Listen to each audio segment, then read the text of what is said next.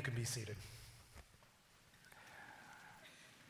Again, good morning and welcome. My name is George Davis. Some of you are new. We're delighted to welcome you. We're currently in this journey through the Gospel of Mark leading up to Easter, where we're, we're understanding what it means to follow Jesus and all that it entails. And with that in mind, I'm going to ask you, if you've got a Bible, to join with me in turning to Mark chapter 11. Mark chapter 11. We've now reached the point where, where Jesus has arrived in Jerusalem uh, with his disciples. And this morning we're going to see there's very, really a, an important lesson that they're going to learn as they're now in the precincts of Jerusalem proper.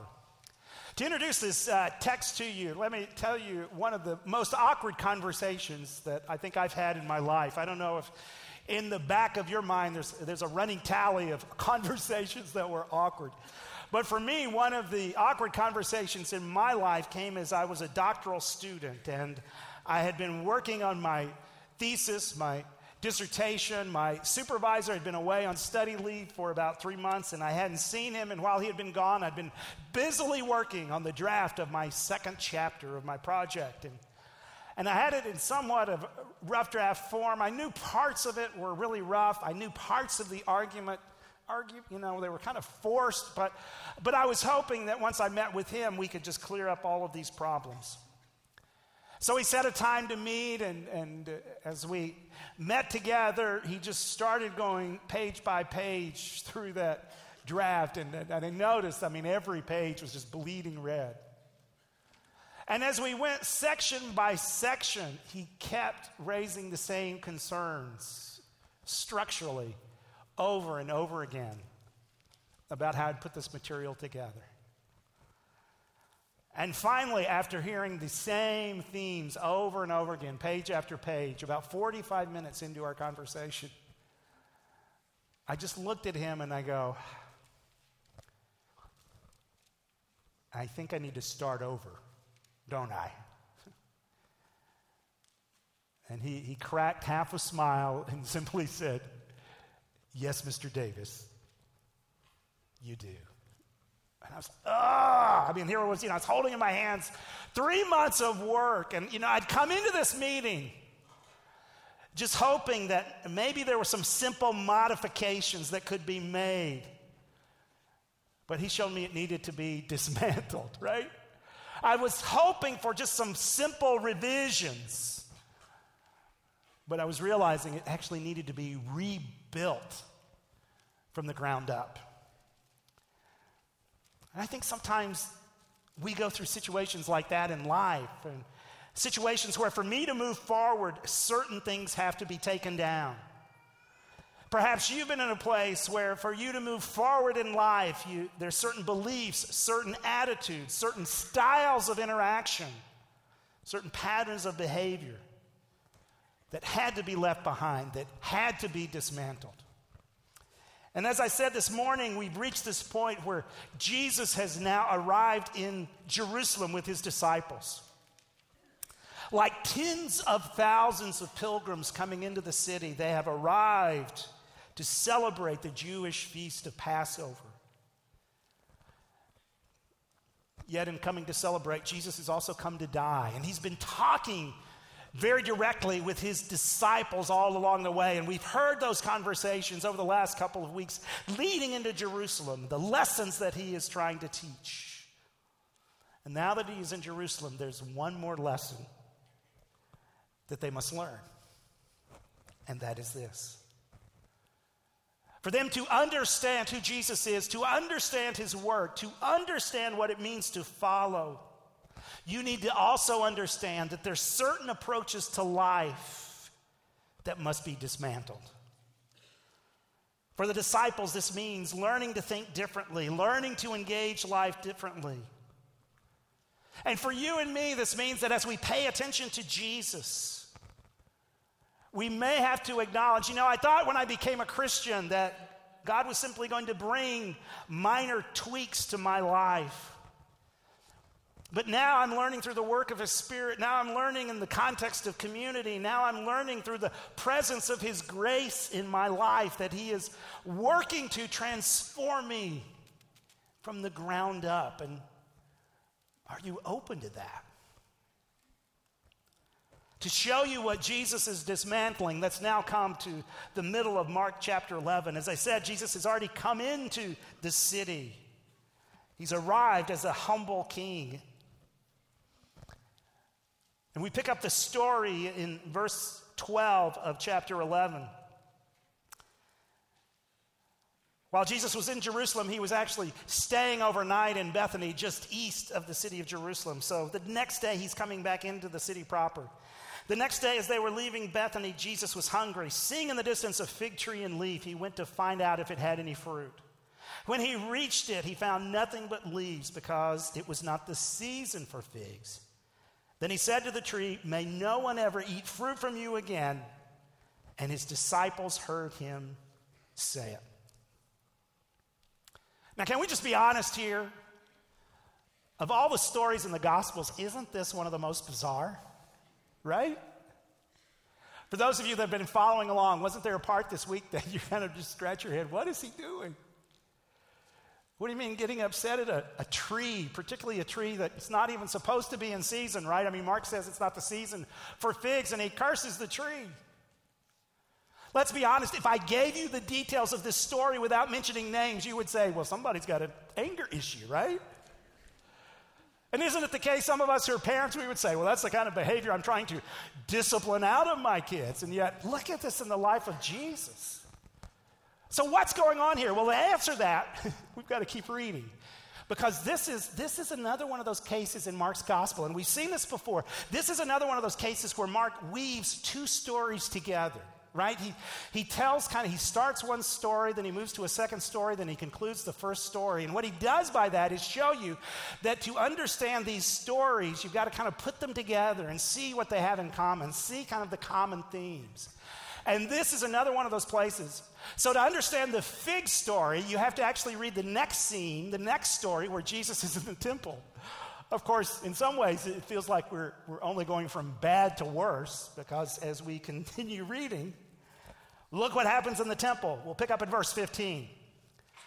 So now here's the second story, right? On reaching Jerusalem, Jesus entered the temple courts and began driving out those who were buying and selling there. He overturned the tables of the money changers and the benches of those selling doves and would not allow anyone to carry merchandise through the temple courts. And as he taught them, he said, it is, not writ- is it not written, My house will be called a house of prayer for all nations, but you have made it a den of robbers. The chief priests and the teachers of the law heard him and began looking for a way to kill him, for they feared him because the whole crowd was amazed at his teaching. When evening came, Jesus and his disciples went out of the city. In the morning, as they went along, they saw the fig tree withered from the roots, and Peter remembered and said to Jesus, Rabbi, look, the fig tree you cursed has withered. So notice, we go from the temple back to the fig tree. So you see how these stories are connected. So, to understand really that fig tree story, let's start by understanding what's going on in the temple. What is Jesus doing? And why is he disrupting all the activity, right?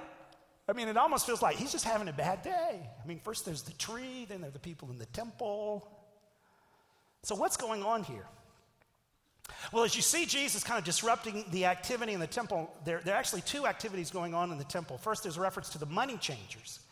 And these would have been people engaged in financial tra- transactions because, as, as individuals, I mean, tens of thousands of people were, were coming for this feast. And it was required of Jewish males to pay a temple tax. So people from all different places were coming, they were exchanging money so that they could pay the temple tax. And there's also a reference, right, to the purchase of doves, to the purchase of, of animals that in different ways would be used in the sacrifices of the temple. So, why, why is Jesus disrupting, disrupting this activity? I think our first thought, our immediate thought is well, he's disrupting it because of corruption. And undoubtedly, this was, was taking place, that in the midst of all these financial transactions, people were making money at the cost of others. There was undoubtedly some corruption in the system.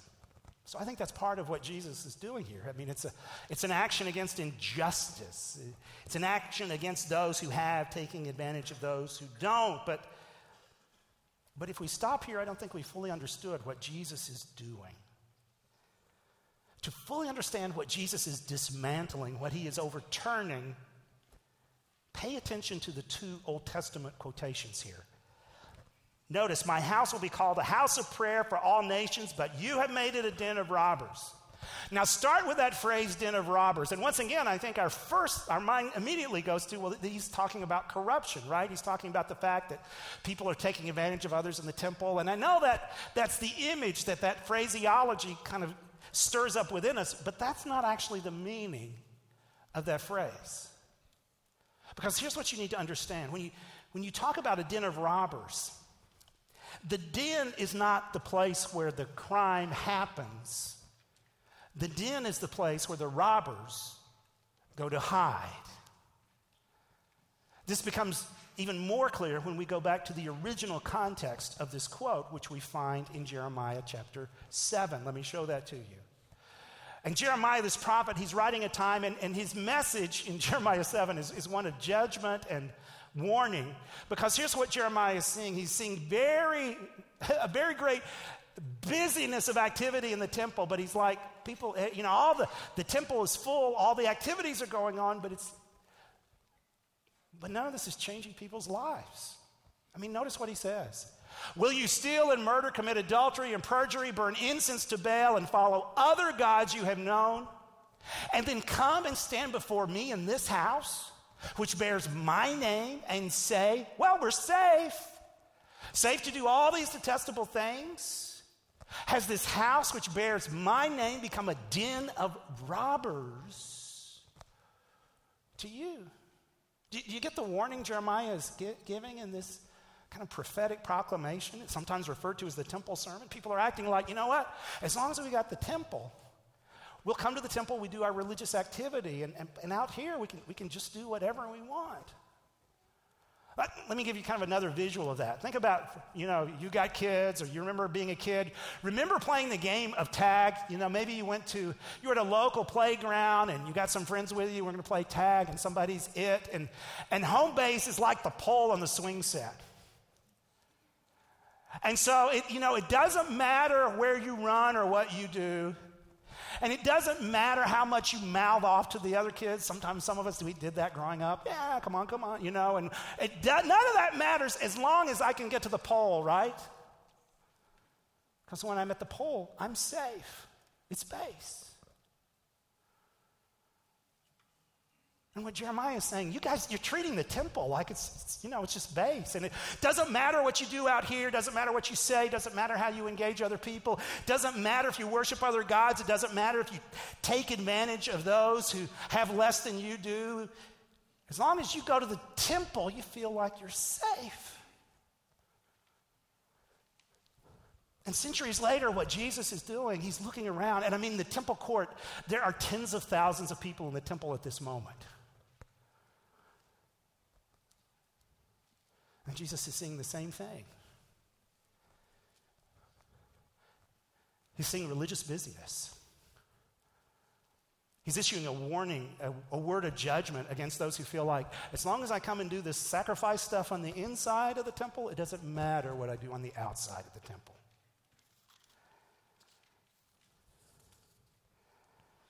They're just going through the motions. And so Jesus says, Look, you've, you've, turned this place into a den of robbers. You're just going through the motions. And one of the results of that is that you have lost a sense of mission. You've lost a sense of purpose. Notice again, my house will be called a house of prayer for all nations. And again, it's helpful to see the broader context in which that quote comes from. This is from Isaiah chapter uh, 56 where we read these words and foreigners who bind themselves to the Lord to minister to him, to love the name of the Lord and to be his servants. All who keep the Sabbath without desecrating it and who hold fast to my covenant, these I will bring to my holy mountain and give them joy in my house of prayer. Their burnt offerings and sacrifices will be accepted on my altar, for my house will be called a house of prayer for all nations. And what we're reading here is Isaiah, is looking to the future, has this sense of anticipation that what, this plan that God is bringing about through the nation of Israel actually has much broader implications. Because this plan of restoration and renewal is ultimately to bring together people from all sorts of backgrounds, all sorts of ethnic and geographical locations. Therefore, Israel's calling foundationally was a calling of mission. And now Jesus is looking around and he, he sees all this busyness and activity, and he says people are just going through the motions. And one of the results is that they've lost sense that they're part of something bigger. They've lost sense of mission. And I think this was actually taking place in a very physical way where Jesus was standing, because you see, most likely this disruption is taking place in what was referred to as the court of the Gentiles. This was the only part of the temple where Gentiles were allowed to come in and pray. And there's some evidence that, for the sake of convenience, some of the financial transactions for sacrifices for the exchange of money had, had been moved into the court of the Gentiles, just so it'd be more convenient for, for other worshipers. And in a real sense, it's quite possible that, that in, a, in a physical way, Gentiles were literally being pushed out of the court of the Gentiles for the convenience of others. So Jesus looks around and he just sees busyness. But he says it's disconnected from the way you're actually living. And as a result, you, have lost the sense that your life is to be part of this bigger missional story of what God is doing. That's what Jesus is saying here. Now, I think as we look closer at the scene, there's one more thing to notice. And that is this in doing what he does in the temple and disrupting, right, these transactions and the religious activity, Jesus isn't simply saying something about the people around him, he's also saying something about his role. Jacob Neusner is a, a highly respected Jewish scholar, and his area of expertise is really Judaism in the ancient world. And he's made a fascinating observation. He's basically said this he said, when you read a story like this, he said, the only reason someone would disrupt this activity in the temple, like Jesus is doing, the only reason you would do that in this context is if you believed you were overturning the sacrificial system and bringing about something that was to go in its place. And in fact, that's exactly what Jesus is doing. Because his, his actions in the temple, they're, they're not simply prophetic acts of judgment and warning, they're also acts of anticipation and hope. They're acts that represent the ultimate sacrifice is now coming. The ultimate sacrifice will be seen on the cross. The ultimate sacrifice will truly bring forgiveness, reconciliation, renewal, and healing. So, this, this is what Jesus is doing in the temple. Now, let's go back to that first story, okay? And let's see how they go together. Let's see how the temple story and the fig story go together. And I think when you, when you look at them in tandem, here's what you begin to see you see an emphasis on a lack of fruit. Now I realize, I realize Mark says that, well, the, you know, it wasn't the season for figs, but there's more to the story than that because you need to understand this. The, the main season for figs was in the fall, and that's, that's, what Paul, uh, that's what Mark is describing here.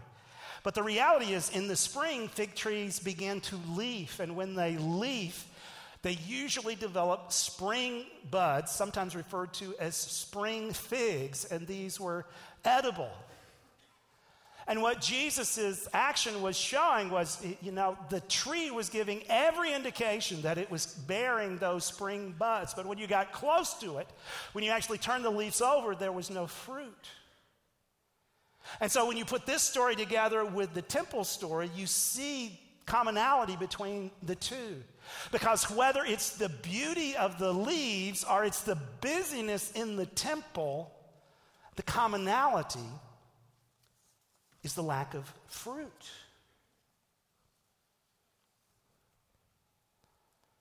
And so, what these prophetic acts do, this cursing of the fig tree, this disruption in the temple,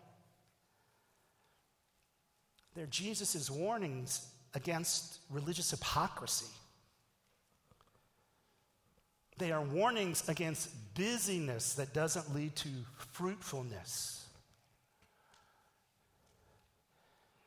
And Jesus looks at this way of life and he says, You know what? This, this isn't what God intended. This isn't the way you were designed to live. This isn't what human flourishing looks like.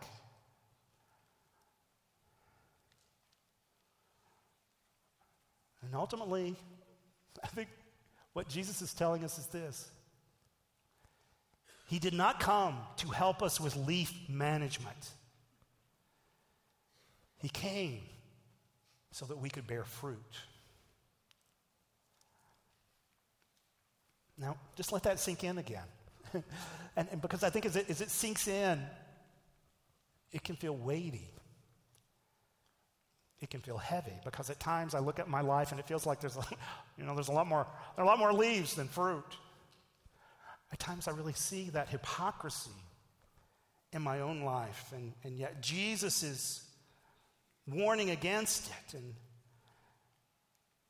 Jesus is telling me God has a different vision for my life. I was, I was kind of reminded of this in a, in a dramatic way this week. I'm part of a pastor's network, and our network meets every year at this time. So we were meeting this week on the West Coast, and being on the West Coast gave me the opportunity to spend a couple of days with our son, who's now in Seattle. And the two of us were traveling, and as we were traveling, we actually came across a rather interesting building project. Let me show you this. This is actually a building project in Victoria, Canada. And you, and you walk up down the street and you see this, and your first thought is, wow, they're just making, they're, they're making some improvements to the outside of the building. And as I looked at that, I was thinking about this text, and I thought, you know, sometimes this is, this is kind of my vision for my life. This is what God, I want God to do. I pray, God, just make this stuff on the outside go well. Make the circumstances go well. And maybe if I've got some, you know, hard stuff with other people, give me the right words to say. But, you know, it's, it's kind of, it, it, sometimes my vision is just make the stuff on the outside go well. The interesting thing about this building project is when you get to the other side of the street, when you get to the back, it turns out it's a totally different project than you anticipated. They've actually gutted the building from the foundation up. And I realized that's God's vision for my life. That's what He's doing. Through the power of His Spirit and the work of His grace, He, he is rebuilding me from the ground up.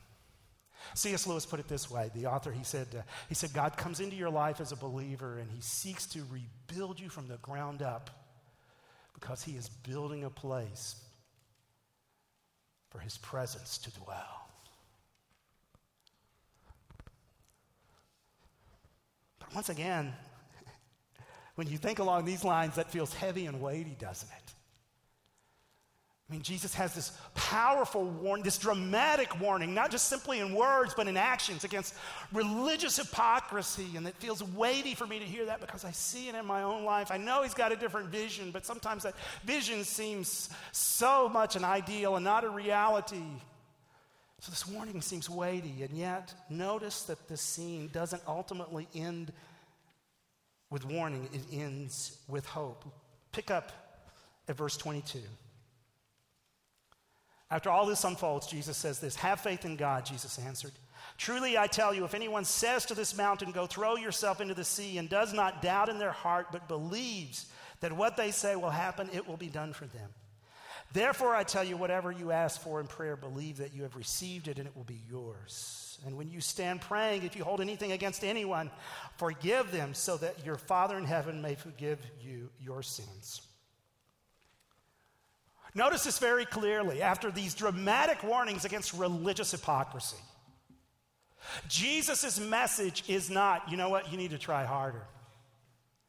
Jesus' message is not, you know what, you really need to be more you need to be more consistent. Jesus' message is not, you know, you really, you gotta, you just gotta do more.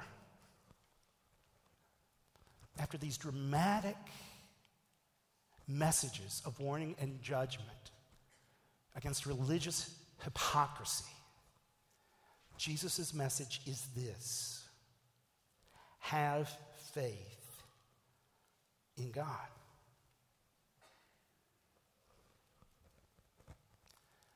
It's like he looks at you and he looks at me and he says this I know what I've just done is weighty and heavy. I know these actions, these words are weighty and heavy, yet you need to understand the reality of what I am doing. You need to understand the forgiveness, the renewal, the restoration, the transformation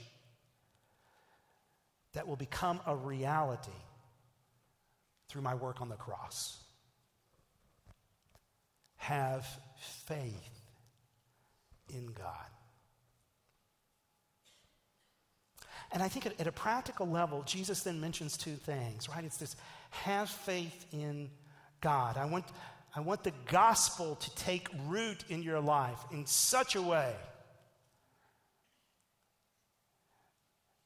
that more and more there's integrity in who you are. Have faith in God. And, and, and, Jesus gives us really two practical dimensions of what this will look like in the life of a, of a Christ follower. First of all, notice the emphasis on prayer, right? Truly, I tell you, if anyone says to this mountain, Go throw yourself into the sea, and does not doubt in their heart, but believe that what they say will happen, it will be done for them. So I tell you, whatever you ask for in prayer, believe that you have received it and it will be yours. Now, this, this statement about moving a mountain um, is really a proverbial statement about the power of God. It's a proverbial statement reminding us that things that we may think are impossible are actually possible with Him. We may think, you know what, I can't really change. But God can bring about transformation. We may think, you know, there are certain relationships I can never engage well. But God can bring about a new approach. We may think I can never get beyond my past and, and certain things that I've done or certain things that have happened to me, but, but God can bring about healing. Interestingly, throughout the book, there's a contrast between faith and fear. And I think the expectation is this as, as we follow Christ, that journey is going to bring certain fears, certain questions to the surface. Can I really trust Him?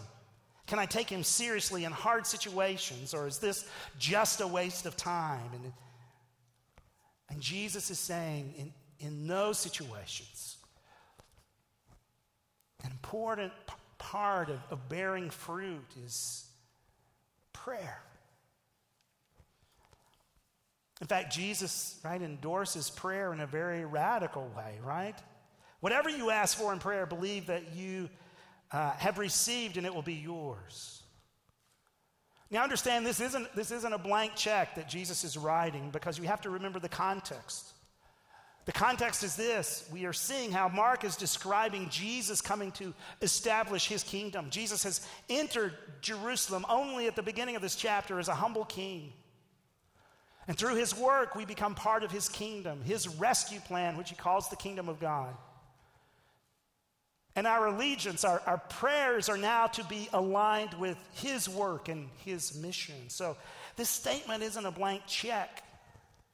But I think what it is, is it's the assurance that God is more able and more willing to accomplish his work in our lives than we can fully understand or imagine.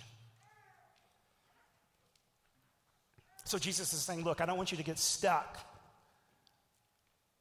simply in a way you're concerned about the leaves. I don't want you to get stuck in religious hypocrisy. I want you to have faith in God. An important dynamic in that is, is prayer. But then he also talks about action. I mean, notice right at the end, he highlights the importance of forgiveness. And, and why, does he, why does he do that? Because I think he does it for this reason. Because forgiveness is a sign that the gospel is taking root in my life. Forgiveness And forgiving others is a sign that I'm learning and appropriating the reality of the gospel in such a way that it is bearing fruit in how I engage other people. So Jesus says, Look, I don't want you to be, I don't want you to be stuck in a religious hypocrisy. I want you to have faith in God, have faith in the work that I'm about to do on the cross. And in a practical way, that means I want you to pray. And I want you to take action steps that reflect your confidence in the gospel. So let's just, just think for a moment about what this can look like personally. Maybe right now, for you, in some sense, it feels like your life has gotten off track. Maybe it's just been really busy, and some of your priorities, some of the things that need to be important to you, haven't been. Maybe through the busyness, there is a relationship or certain relationships that you've neglected. Or maybe there's certain unhealthy or sinful patterns of thinking and behavior that have become part of your life. And you thought the patterns weren't a big deal, you thought the busyness wasn't a big deal, but now you're dealing with the consequences. And you now realize it. And you know, often in these situations, I, probably our gut response is, is often how do I justify myself? How do I defend myself? Maybe even making excuses, even to ourselves, and we play these tapes over and over again. I downplay the damage, perhaps, that I've done. I put the blame on other people. And maybe I simply do this internally, but what I'm engaging in is simply an act of leaf management. But Jesus is saying, don't get stuck there. Don't get stuck in religious hypocrisy. Rather, have faith in me. Trust that my work truly brings about forgiveness, healing, renewal, and restoration. So don't just try to handle this on your own. Pray and pray with openness. Pray with an expectation that God can be at work in you and around you.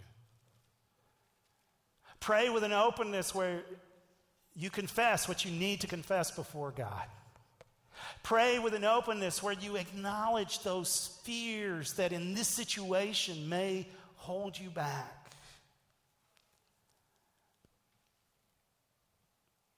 Pray in a way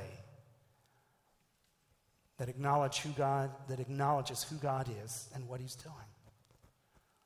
So if that's where you're at, just hear Jesus' is challenged to pray, to pray with a sense of honesty, but also a sense of expectation that God can be at work in that situation. And then take action, take action steps that flow out of the gospel. Take action steps in that relationship that maybe I've handled the wrong way. Take action steps in those situations where my busyness perhaps has interfered with my responsibility to others, and just acknowledge that. Take action steps that flow out of the gospel. We began just a few minutes ago by talking about that thesis chapter, that awkward conversation, and about my realization that what I thought could perhaps get by actually had to be dismantled and rebuilt from the ground up. And for some of us here, maybe it feels like you're in that season of life right now. Maybe there are things in your life that God is dismantling.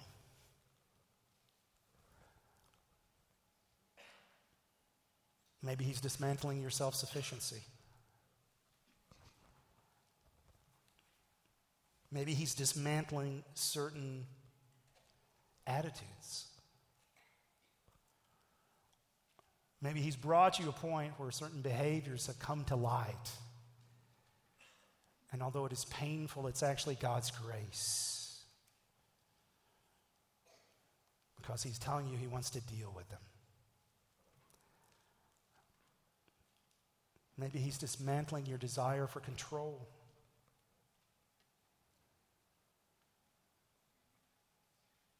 And these can be painful seasons. These can be seasons where our gut instinct is I just want to preserve the leaves. I just want the leaves to look good. I just want people to see the leaves.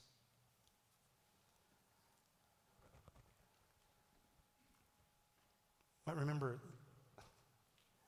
the goal of the good news of Christ,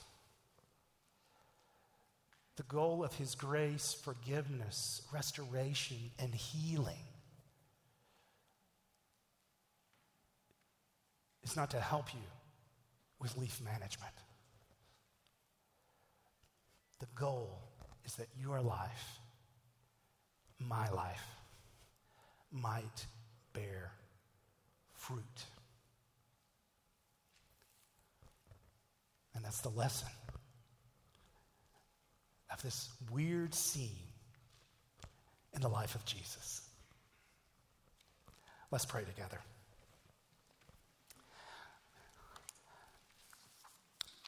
Father, once again, I acknowledge we come to these scenes in Mark chapter 11, and they do strike us as odd. They strike us as different, even bizarre. And yet, when we understand how they go together, when we understand what's going on, we see the reality that Jesus is confronting religious hypocrisy. And not only is he confronting it, he's ultimately acknowledging the work that he will accomplish on the cross on our behalf. And so, Father, may that scene just bring to mind the reality that in following you, there are certain things that need to be dismantled. Certain things that must be left behind. And I pray we'd be open to that truth. Father, may we understand that Jesus hasn't come just to help us look good. he hasn't helped us. He hasn't come just so the leaves will look good. He's come that our lives may bear fruit. Father, may we embrace that truth. In Jesus' name, amen.